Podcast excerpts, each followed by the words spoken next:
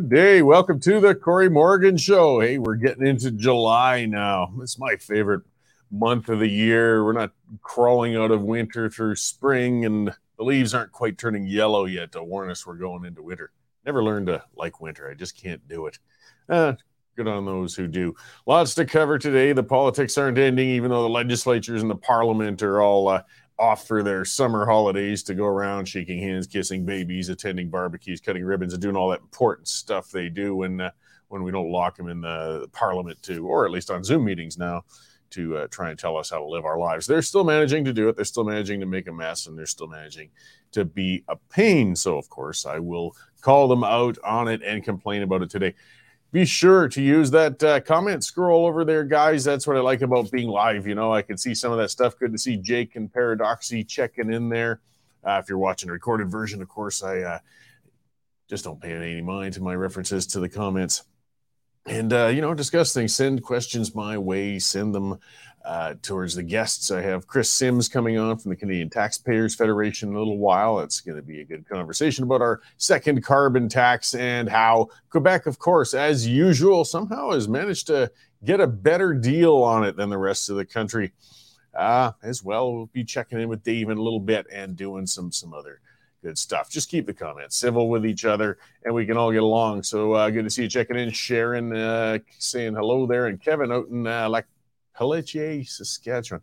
I love messing up French names. So, one of the things on the news, when I came into the newsroom today, I saw a conference with our heritage minister, Rodriguez, indignantly going on. He's to make Facebook and Google pay their fair share for doing a service somehow. Yeah. And now they're going to pull the uh, advertising, the government advertising, away from Facebook. That's how they're going to bring Facebook to their knees. The government will not spend advertising dollars on Facebook telling us how good they are and, and what a fantastic job they're doing for us. So, I want to talk about this though. This, this problem. I mean, most of this Bill C18 is a solution looking for a problem, really, is what it is. I mean, there's an issue, but the government can't legislate it away and they they won't through theft and subsidies save legacy media. So I'm going to you know talk about how that works with a changing world. So I mean, I'll give some history on myself. I love talking about myself. We know that. At the beginning of the 1990s, I landed a job with a survey company, and they specialized in advanced work for seismic projects. It involved travel and working in isolated areas. The starting pay was pretty modest back then, but I loved it.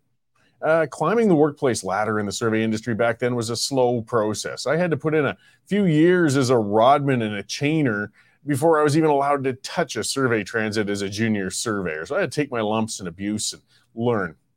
I had to learn how to make solar observations to determine an azimuth out in the bush, how to double angles in my head to ensure accurate measurements, and I had to process my raw data into finished survey at night in the hotel rooms or camps I was staying in. It was a big learning curve. Now, shortly after I became a junior surveyor, everything changed as real time survey systems, GPS systems, came onto the scene. Suddenly, with only a few hours of training, a person could navigate to a location, record the elevation just as accurately as I'd had to learn how to do with conventional surveying. Just a few hours of training.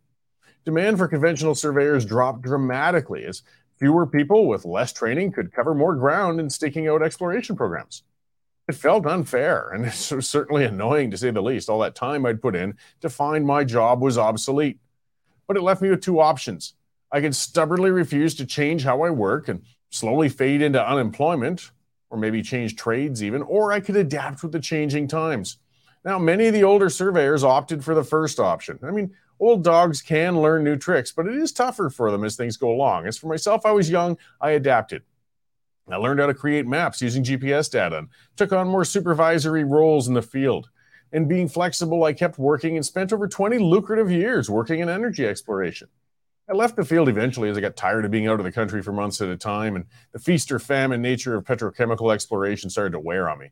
But if I'd have wanted to, I could have stayed in the field. I could have had, I would have had to constantly adapt though to the changes in new technology and methods. Now let's get back to the media changes in the media industry over the last decade have been no less than dramatic, you know, no less dramatic than they were in the survey world. Readership and viewership for conventional media platforms such as television and newspapers dried up. Radio stations, they're going to be a thing of the past within a generation.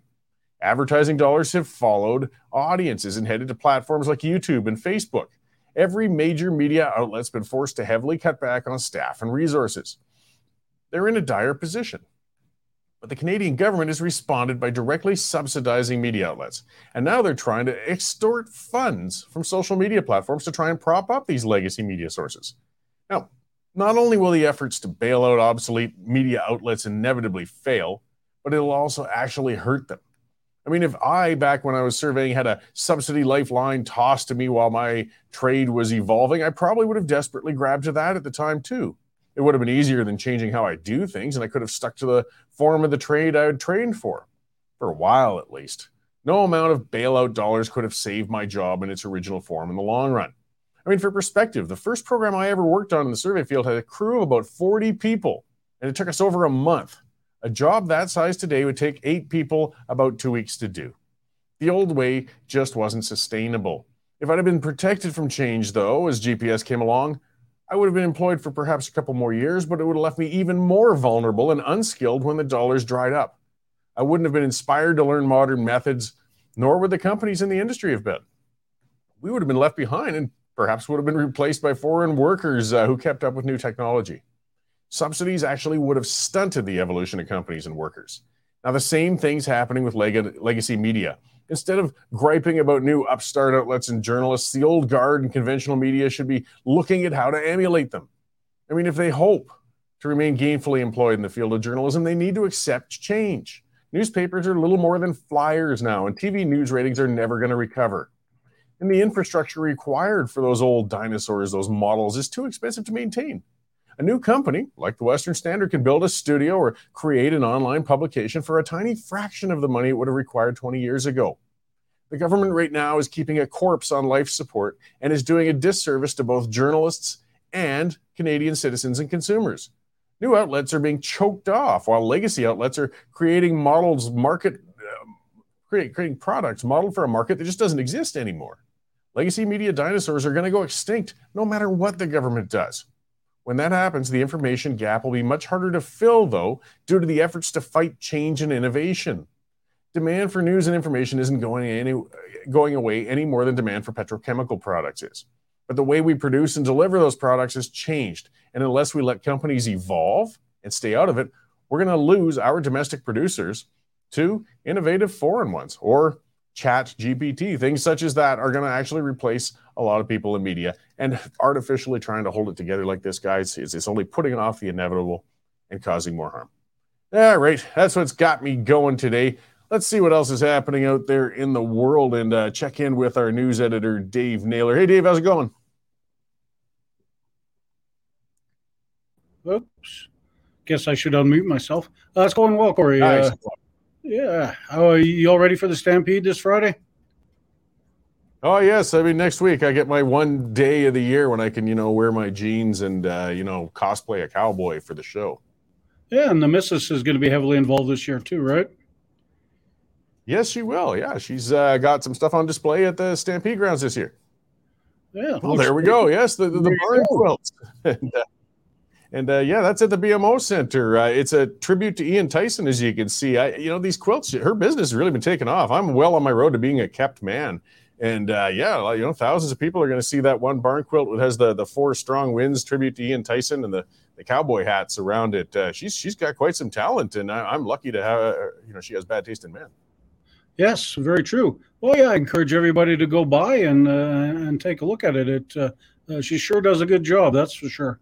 Um, yeah, understand you being more cougar problems out at your your ranch, Cory. Well, not a problem. Yeah. But yeah, we had one run through the yard there the other day and in mid daylight, and it was really on the move. Like, yeah, you can see with that video. You know, usually the, the, cougars aren't uncommon, but they only come by at night and they usually come by a little slowly. This, this, we haven't seen one in a while, and this fella came trotting right through in broad daylight there. So, uh, well, I might have one less dog if it keeps hanging around. We'll see. Yeah, that's a big boy too. I don't know how you sleep at night, Cory, with all those things in the forest watching you. Bears, cougars, well, I keep the doors closed. There you go. Well, what's going on in the news? Quite a bit, Cory. Uh, with no summer doldrums yet. Our uh, real estate expert, Mike Thomas, is leading off the uh, website at the moment with a story on the uh, still red hot Calgary real estate market. Uh, in uh, June, it's at a, a second consecutive record. so sales are high and the prices are even higher. Uh, columnist Herb Pinder has got a look at uh, the Alberta oil economy and uh, what's going to be happening in the uh, uncertain future. Uh, two Alberta cabinet ministers have written to the feds urging that they recall Parliament to end that, uh, I guess it's what, three or four day long strike now by BC port workers. Al- Alberta ships about $12.5 billion a year, or 9% of the, the provincial economy goes through the BC ports. So anything that drags on, Cory, is going to be a bit of a, a disaster for uh, for uh, not only Alberta's economy but uh, but across the country. Uh, you've mentioned the uh, the liberals out uh, waving their fists at Facebook today. They've cut their ten million dollars worth of of advertising on Facebook. So don't know how we're going to hear about how well they're what kind of job they're doing now. And I think you also mentioned uh, Kris Sims from the Canadian Taxpayers Association.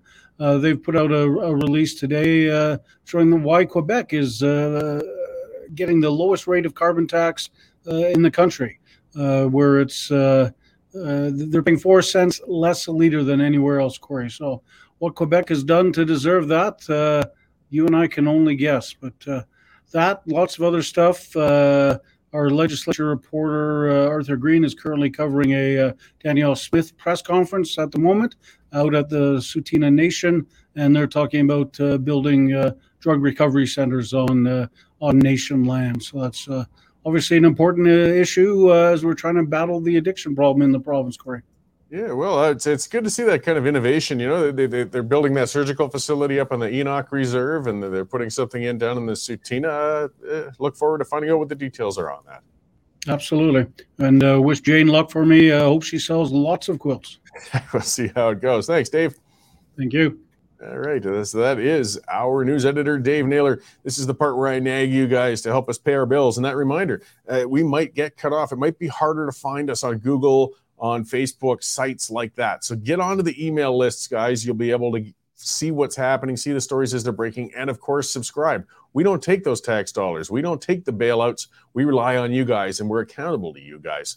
Nine ninety nine a month, hundred dollars for a year. You get full access. Get past that pesky paywall and see the full stories, the columns. As you you know, you can see the stories are breaking all the time. We are putting them out there. We are blowing the legacy media out of the water, and it's thanks to you guys. If you've subscribed already, we really appreciate it. If you haven't yet, westernstandard.news slash membership. Take one out.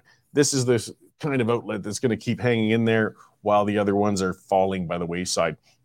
So yeah, you know the big issue with this this it, it, kind of ties into what I was ranting about before with with times changing. So the longshoremen, the guys who work in the the docks and the facilities on the west coast, are on strike.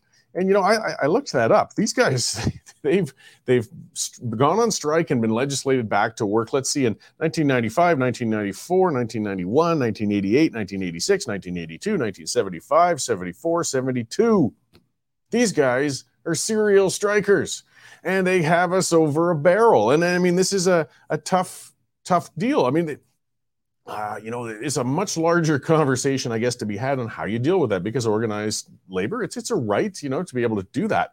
But just to bear in mind, these guys are making on average the median salary is 136,000 a year. I'm sure it's hard work working on those ports, but uh, they're not starving, guys. That's that's that's some pretty good coin for a longshoreman. And the union says the key points, still right now, their gripe is the devastation of port uh, automation. You see, again, we're getting back to that fighting change. Yes, they, they, there's now automated things that are unloading those sea cans, loading those trucks, dealing with inventory management, things like that. They're getting better and better. But rather than striking and just paying these guys more to do a job that's becoming obsolete, we need to be encouraging them to adapt. And that's. Uh, not the way we're going. They will we'll see, and and uh, the chances of them being forced back to work are a little tough this time because Jagmeet Singh holds the balance of power, and uh, he's saying no, we aren't going to do that. We support our union buddies. So I suspect uh, the Liberal government's going to cut these guys a big settlement or encourage one. I guess it's not a direct government thing. Either way, we're going to see more costs due to it. You know that when you hold up product and delivery, the costs go higher. So let's talk to somebody who specializes and talk about all the other stuff that's nickel and diming us to death. And that's Kris Sims of the Canadian Taxpayers Federation. So we can chat about and celebrate our second carbon tax. Hi, Kris. How you doing? Hi, Cory. Yeah. happy second carbon tax. Happy Canada Day. Right on yeah. July 1st, too. It's it's brutal. And and uh I mean, you know, you've been warning us about this for quite a long time, and people, I think, don't realize it. But I mean, once they start seeing it actually hitting their wallets, uh, maybe they start to realize that yes, all these initiatives cost us, and they're costing a lot. Yeah, it costs us big time. So the first carbon tax is still going to be there and it is still going to triple within the next seven years. So as of right now, it's 14 cents a liter for gasoline, 17 cents a liter for diesel. So on average, you're paying around 15, 16 dollars extra every time you're filling up even a light duty pickup truck. That's in the first carbon tax. This new carbon tax, the second one that's being layered on top, it's actually fashioned after British Columbia's second carbon tax. Uh, anybody who's ever driven across the Rockies over to BC and looked up at the gas pump has gone, Holy crap, why is that so much more expensive? Well, two reasons. One, they don't get the discount. So Premier Danielle Smith gives us the provincial uh, fuel tax discount here. So we're saving 13 cents right off the hop. Two, they have a second carbon tax over there and it's a big one. It's like, you know, 15, 16 cents per liter extra. So Prime Minister Justin Trudeau, not kidding, took a look at BC and said, huh, that's super awesome. I'm going to do that to the whole country. And so as of July 1st, he's now imposed this government fuel regulation, which penalizes uh, companies for the carbon content of their product. Now, we don't know how much it's going to cost right out of the chute right? Because it takes a while. So the company gets the cost incurred. They then try to compensate. Some of them might use more ethanol for a little while in their blend, blah, blah, blah. Eventually, though, that cost is going to trickle down to you and me at the gas pump, and we're going to pay for it. So within the next seven years, the parliamentary budget officer says the second carbon tax is going to cost around 14 cents extra per liter of gasoline, around 17 cents extra per liter for diesel. Long story short, Albertan families are going to get hit the hardest. Within the next seven years, Cory, we're going to be out around $3,900 per Alberta family. That's with rebates factored in. That's net cost of Trudeau's two carbon taxes.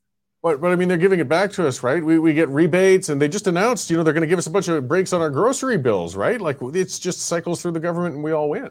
Yeah, sure. Uh, if only it worked like that. Uh, so two two things. Um, it's almost insulting for the federal government to think that people are silly enough to think that the government is a magical wealth producing machine. It's not. All it does is take your money, run it through a bureauc- bureaucracy, and spit it back at you sometimes. So number one, that cost I just listed was net. That's with the rebates factored in. That's three thousand nine hundred dollars with that factored in. So you're out that amount as an Alberta family. Two, um, just don't take the money in the first place, right? If this is all supposed to make you magically more wealthy, then why are they doing this? The fact is, is they're fibbing. They're not telling the truth. They want gasoline and diesel and natural gas and propane to be unaffordable. That's the feature, not the bug. So every time the politician at the federal government level opens their mouths and says, "Oh, you're going to get more back than you pay in," number one, that's not true. Number two, that contradicts their entire purpose of their carbon tax, which is meant to punish you for using oil and gas. And it's not working. That's the other thing. I mean, BC has been carbon taxing for a long time. You were out there until recently. And I, I, remember you guys would report on that. Emissions haven't dropped in BC. If a Canada, if a carbon tax was going to work, it would have started working by now. 100%. So this is where, you know, as somebody, I grew up in the interior mostly but I spent some of my formative years on Vancouver Island. You know, I get it. I've wandered around barefoot on Gulf Islands. I would describe myself as a small e environmentalist. I pick up litter every time I'm walking near the river. Um, it's not helping the environment. Like to slow that down. British Columbia has had the two highest carbon taxes in North America for years. Their emissions keep on going up anyway. This is the government's own data. Okay. Now, apart from when people were locked in their homes and stuff at the beginning of 2020, where you saw a dip, other than those weird moments, it goes up and up and up steadily. Why? Because, like you know, and all your viewers know, People need to drive to work, they need to heat their home, and they need to eat food. They don't have an affordable, alternative, dependable energy source to switch to. This isn't like paper bags or plastic bags. There's nothing for them to switch to. They have to drive to work and they usually use natural gas to heat their home. And truckers use diesel, and farmers use diesel and natural gas and propane to both heat their barns and to dry their grain. So if you increase the cost of that element of those fuels, you increase the cost of everything because people can't opt out right? And so this is why this is such a brutal punishment for people. And what really gets me going, Cory, is that the parliamentary budget officer themselves, an independent government watchdog that keeps an eye on the budget, says this hurts low income people like single mothers and fixed income folks the worst. It hurts them the most because for folks who don't remember what it's like to live paycheck to paycheck, that literally means your paycheck's out there paying for stuff. Everything. Rent, your car payment, groceries, whatever. You increase the cost of one of those essentials and you're cutting into their food budget. You're making them have to find a, a cheaper place to live. Good luck. So that's why it's hurting those folks the most, even with the rebates factored in. And this is where I can't understand why the feds aren't listening. Well, and part of it too, and you, you sort of touched a bit on that, is, is the indirect costs. I mean, we see it at the pump, we see it on our heating bill, but also the delivery of a lot of products and services to us, uh, retail, retail brick and mortar places, they're all paying that as well. And of course, they have to incorporate that into the prices of the goods and services they provide. So you still end up paying it down the road for the other uh, uh, consumers of it in, in the business world.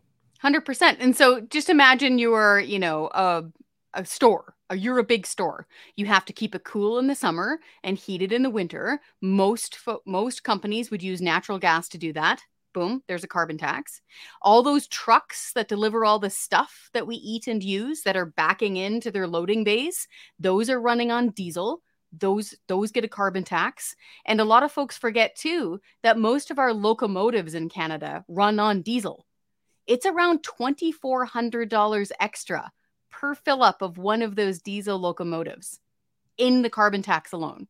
That's just the carbon tax. For a big rig truck, like if you've got, you know, a Peterbilt and you got a couple of those diesel cylinders, that's around $160 extra just in the first carbon tax on diesel.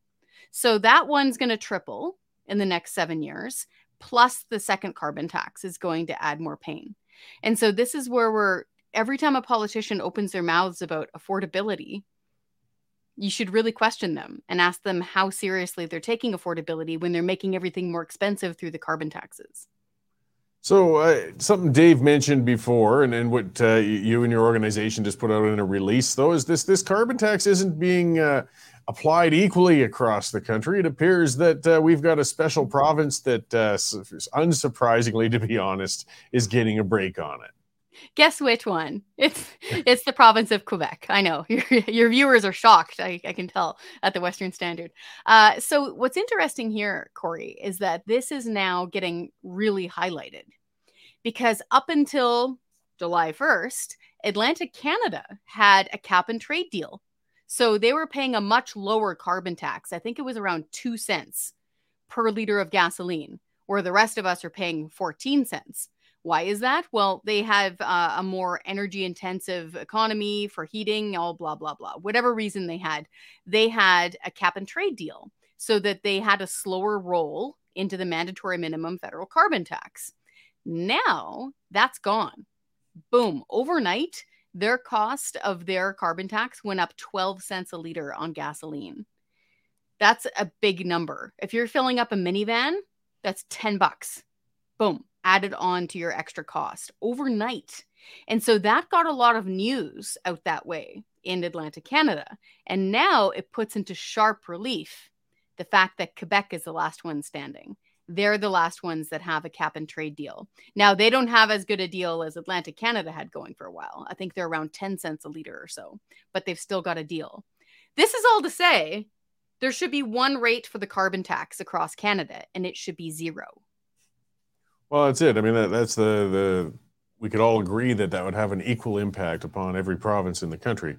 But uh, uh, let me play devil's advocate. Sure. Let's assume uh, you know emissions are going to cause the world to continue burning, and and and somehow Canada has to do its part, uh, you know, in in reducing these emissions. If not carbon taxes, what should they do? I mean, that's a fair question that people ask. If they're concerned about the problem, uh, carbon taxes aren't working, then what should the government do? Hey, totally legit question. And a lot of people care about the environment, myself included. Like, I hand sewed my baby's cloth diapers. Okay. I take this stuff real seriously. I buy almost all my stuff used because it reduces the impact on the environment and it doesn't use up resources that don't need to be used. So I get it.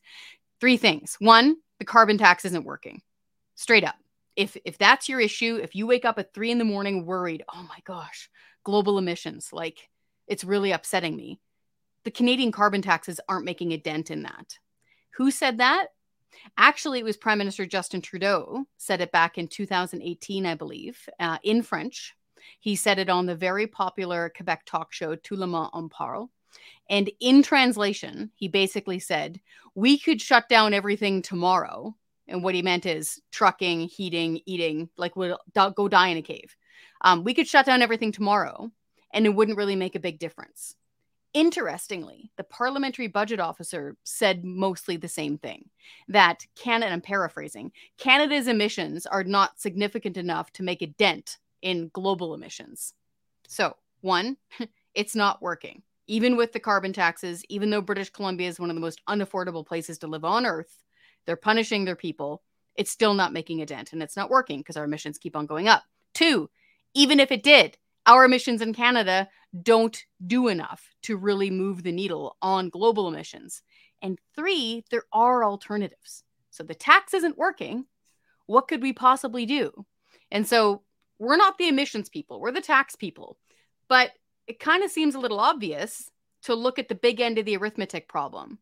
So there's about a few hundred million people in India who burn things like wood and animal dung every day this is according to the Indian government saying this, that this is their fuel source. And they apparently want to switch to cleaner burning sources of energy like natural gas. We've got a lot of that. So, why doesn't the government look at doing that to really tackle the big end of the arithmetic problem when it comes to global emissions and heavy pollutants?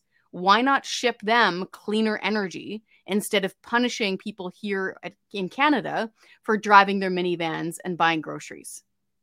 Well, and yeah, and if we exported uh, some nice clean liquid natural gas uh, and increase that, they could get some tax revenues and they could apply that to, say, the unclean drinking water on First Nations reserves right. or planting more trees in areas where the fires did burn things. Crazy concepts, but I mean, I, they still can't seem to get off the idea that taxes can actually fix things then this is the thing. Number one, we knew they wouldn't. we were warning them years ago that this wouldn't work. We have a perfect lived example in British Columbia that this does not work. Okay. Even if they try to trot it out and say it'll be revenue neutral, governments are going to government and they're going to cook the books, which is exactly what they did in British Columbia. It was only revenue neutral for a few years before they started skimming. Okay. So we know it doesn't work. We know it's making people poorer we know it's driving up the cost of living, and we know it's not helping the environment. So, folks, we need to rework this. We, we need a different approach, and taxes are not it. Well, I knew you guys wouldn't support taxes as an approach, anyways, or pretty unlikely. But all all the same, I, I do appreciate the the work you guys do and bringing that to light because Canadians don't necessarily see how they're getting it. I noticed actually a, a side note. Uh, I threw that out on Twitter. I see a uh, another outlet in Canada labeled you guys as an anti-tax organization, so you're anti-taxers. And boy, the, the games they play with the terminology. For... I'll put that on a T-shirt, man. anti-taxer. We yeah. should put that in in our swag shop. Um, but you know, it's one of those things, and I think um, I can't remember if it was because of the carbon tax or because of the so-called media bailout and the government funding the media that we got that label uh, on Twitter from that. Uh, but either way, uh, taxes either if it's either the media bailout that they're trying to do and they keep fumbling really badly like today or uh, doubling up on our carbon taxes uh, none of it works no, no, it doesn't. Well, where where can we uh, continue to, to follow you guys and and uh, you know keep up with uh, what, what you guys are putting out there and how to support you? Did you want to chat about Rodriguez or not? Do you want to get into the government why it shouldn't fund journalists, or we can save that for a rainy day? What would you like? Hmm. Yeah, let's do it. Okay, we'll go into overtime. Me wedging in on somebody else's time. I don't know who's up after me. I'll be really quick. No, uh, that's right. All right. And it's well worth going into because that's just a, a, whole new absurdity the, the whole C18 and, and, the way they're trying to put the screws to uh, uh, social media uh, platforms. For sure. So, speaking of, you know, not working, like we pointed out, the carbon tax isn't working as they're trying to say it's supposed to. Um, and the the whole media bailout thing isn't working either. Uh, Blacklock's reporter, great folks over there, uh, they pointed out that the rate of attrition and newsroom shutdowns didn't abate. It didn't stop with the so-called media bailout. Uh, that's the one where it's around half a billion dollars, and it was supposed to be a, a cluster of subsidies and tax credits, blah blah, that was going to other media outlets outside of the CBC. Well, apparently it didn't work as intended, number one. Number two, that's a waste of taxpayers' money. You shouldn't be spending taxpayers' money on news media, period. And number three, this is a huge conflict of interest. You cannot hold government to account if you're counting on the government for your paycheck. It's not going to work. So if you say are a reporter and $13,000 of your paycheck, your salary, is coming from the government, from Justin Trudeau's government. Now imagine yourself on Parliament Hill. You're part of the parliamentary press gallery. One guy gives you 13 grand towards your salary. It might be the deciding factor whether or not you got that job, if it exists. The other guys in opposition want to scrap that program. How on earth are you supposed to call that game straight? You're you're not. Even if you tried, if you knew, even if you did yeoman's work to try, you're a human being, and the perception of bias is going to tarnish it. And this is the problem. Not all media outlets took government money, but most of them get accused of doing so. And this, as a longtime journalist, is what upsets me personally. Is that now there's a major survey that goes out every year on trust, Cory? Did you see those numbers? Oh, they're in the toilet. And oh, oh, okay. So a couple years ago, I was shocked to see it was over 40% of Canadians think that journalists are actively trying to mislead them. Not a typo, not a flub or a mispronunciation, not innocent mistakes, actively trying to mislead them. Cory, I checked the most recent one. It's over 60% of Canadians now think journalists are trying to actively mislead them with statements they know to be untrue. No, that's that's brutal, and and I mean that that contributes more. It's just such a snowball effect because then people stop tuning in, they stop watching, the advertising revenues drop, and and on and on we go. And and what's insidious about this this social media shakedown they're mm-hmm. trying, this is just their way of not reaching into the government uh, coffers to try and bail these guys out. They want to reach into private industries coffers to do it, and uh, but it'll add to this. The government, of course, are the ones who will say whether or not you qualify for those dollars that they're going to steal from Facebook and Google on your behalf. So again, you end up, even if unconsciously, you're going to be leaning away from holding the government to account because you don't want to lose those dollars. It is a terrible, terrible mess we're getting into. It is. It's a deep and obvious conflict of interest. I'm surprised that more journalists aren't just saying so. I understand that they're scared. Um, I've been in that position before.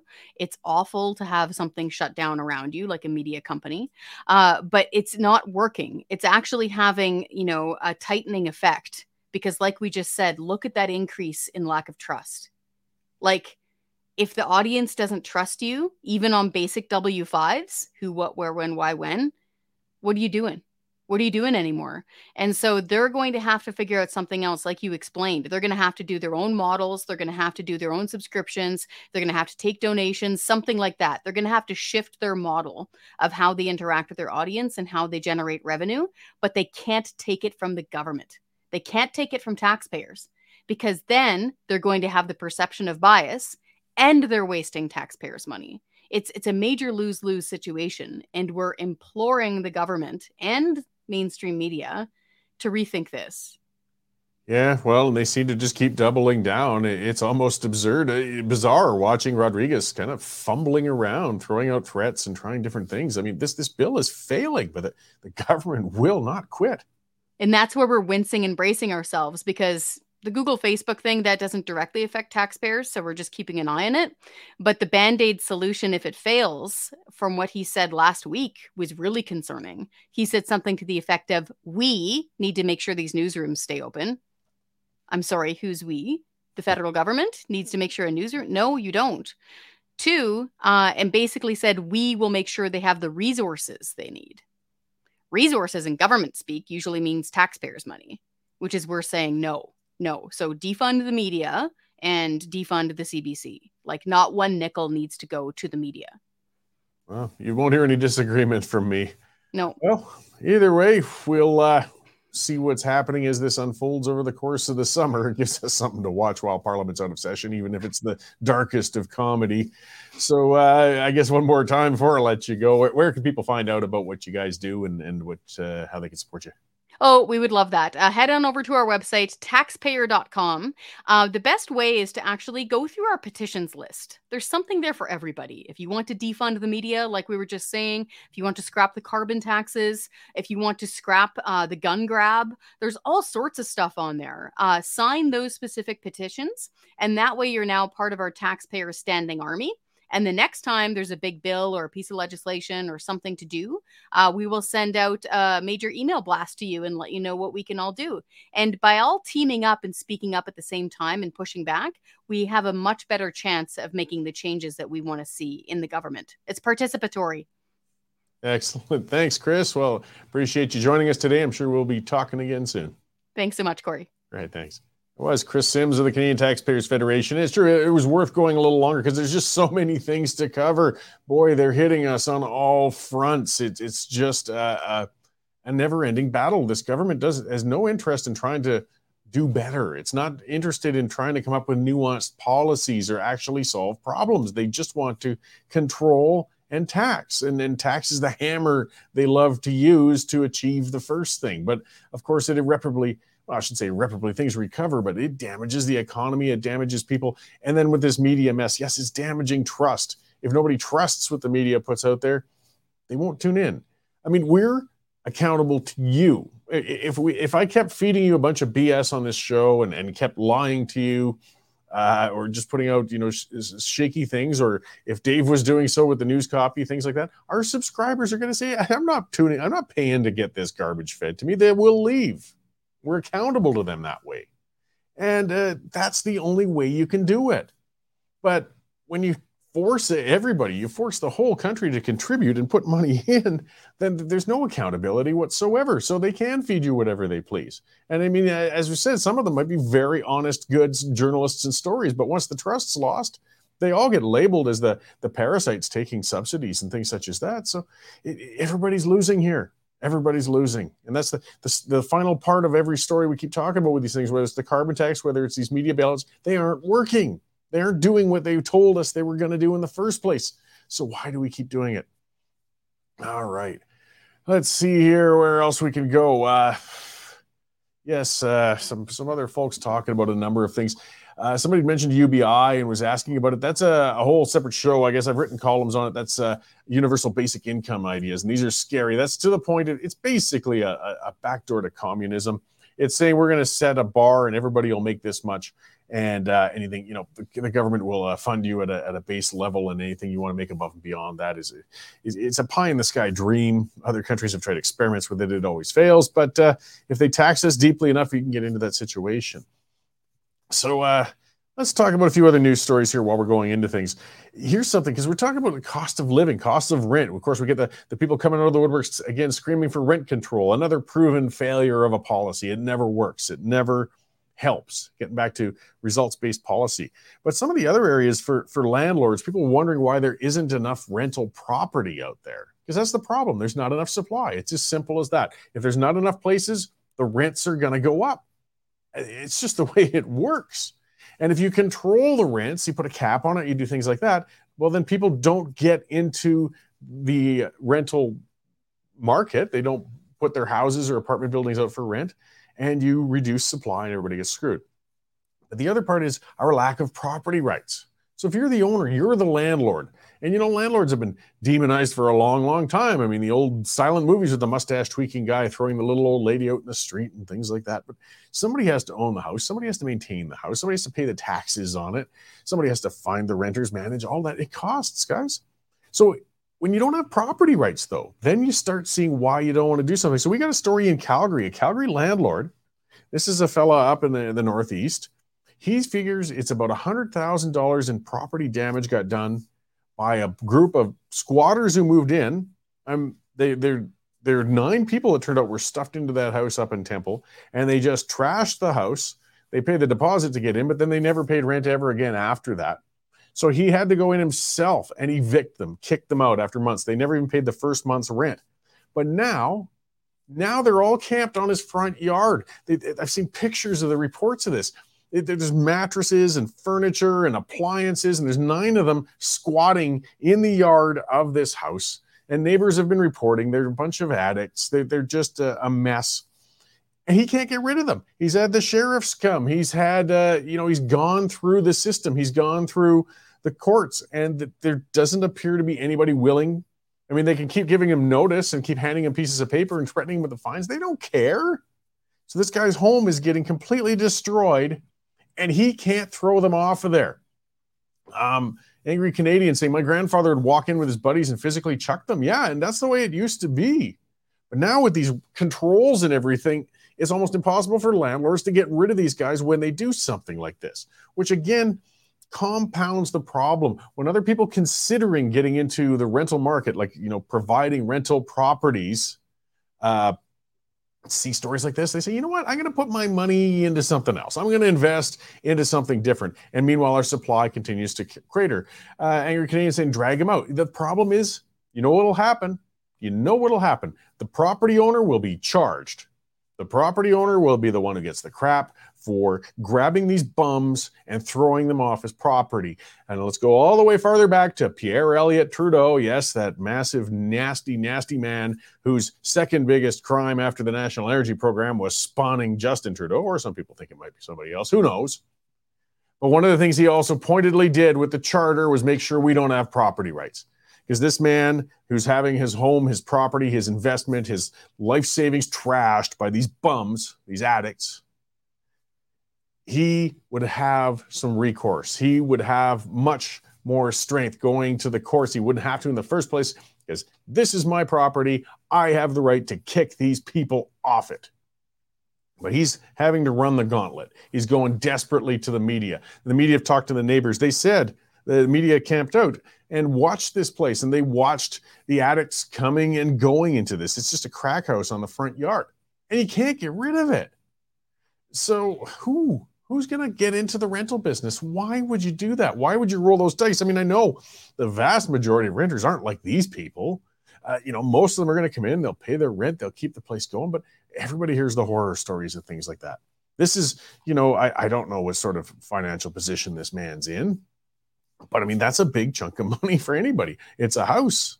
It's a, again, something he was hoping to invest in. What's it going to be worth by the time he finally gets those bums out of there? And then so you rewind. Don't go for rent control, guys. Make providing rental units more desirable. There's people who do want to invest. There's people who do want to have that sort of monthly income going on. But they need to know that their investment can be protected.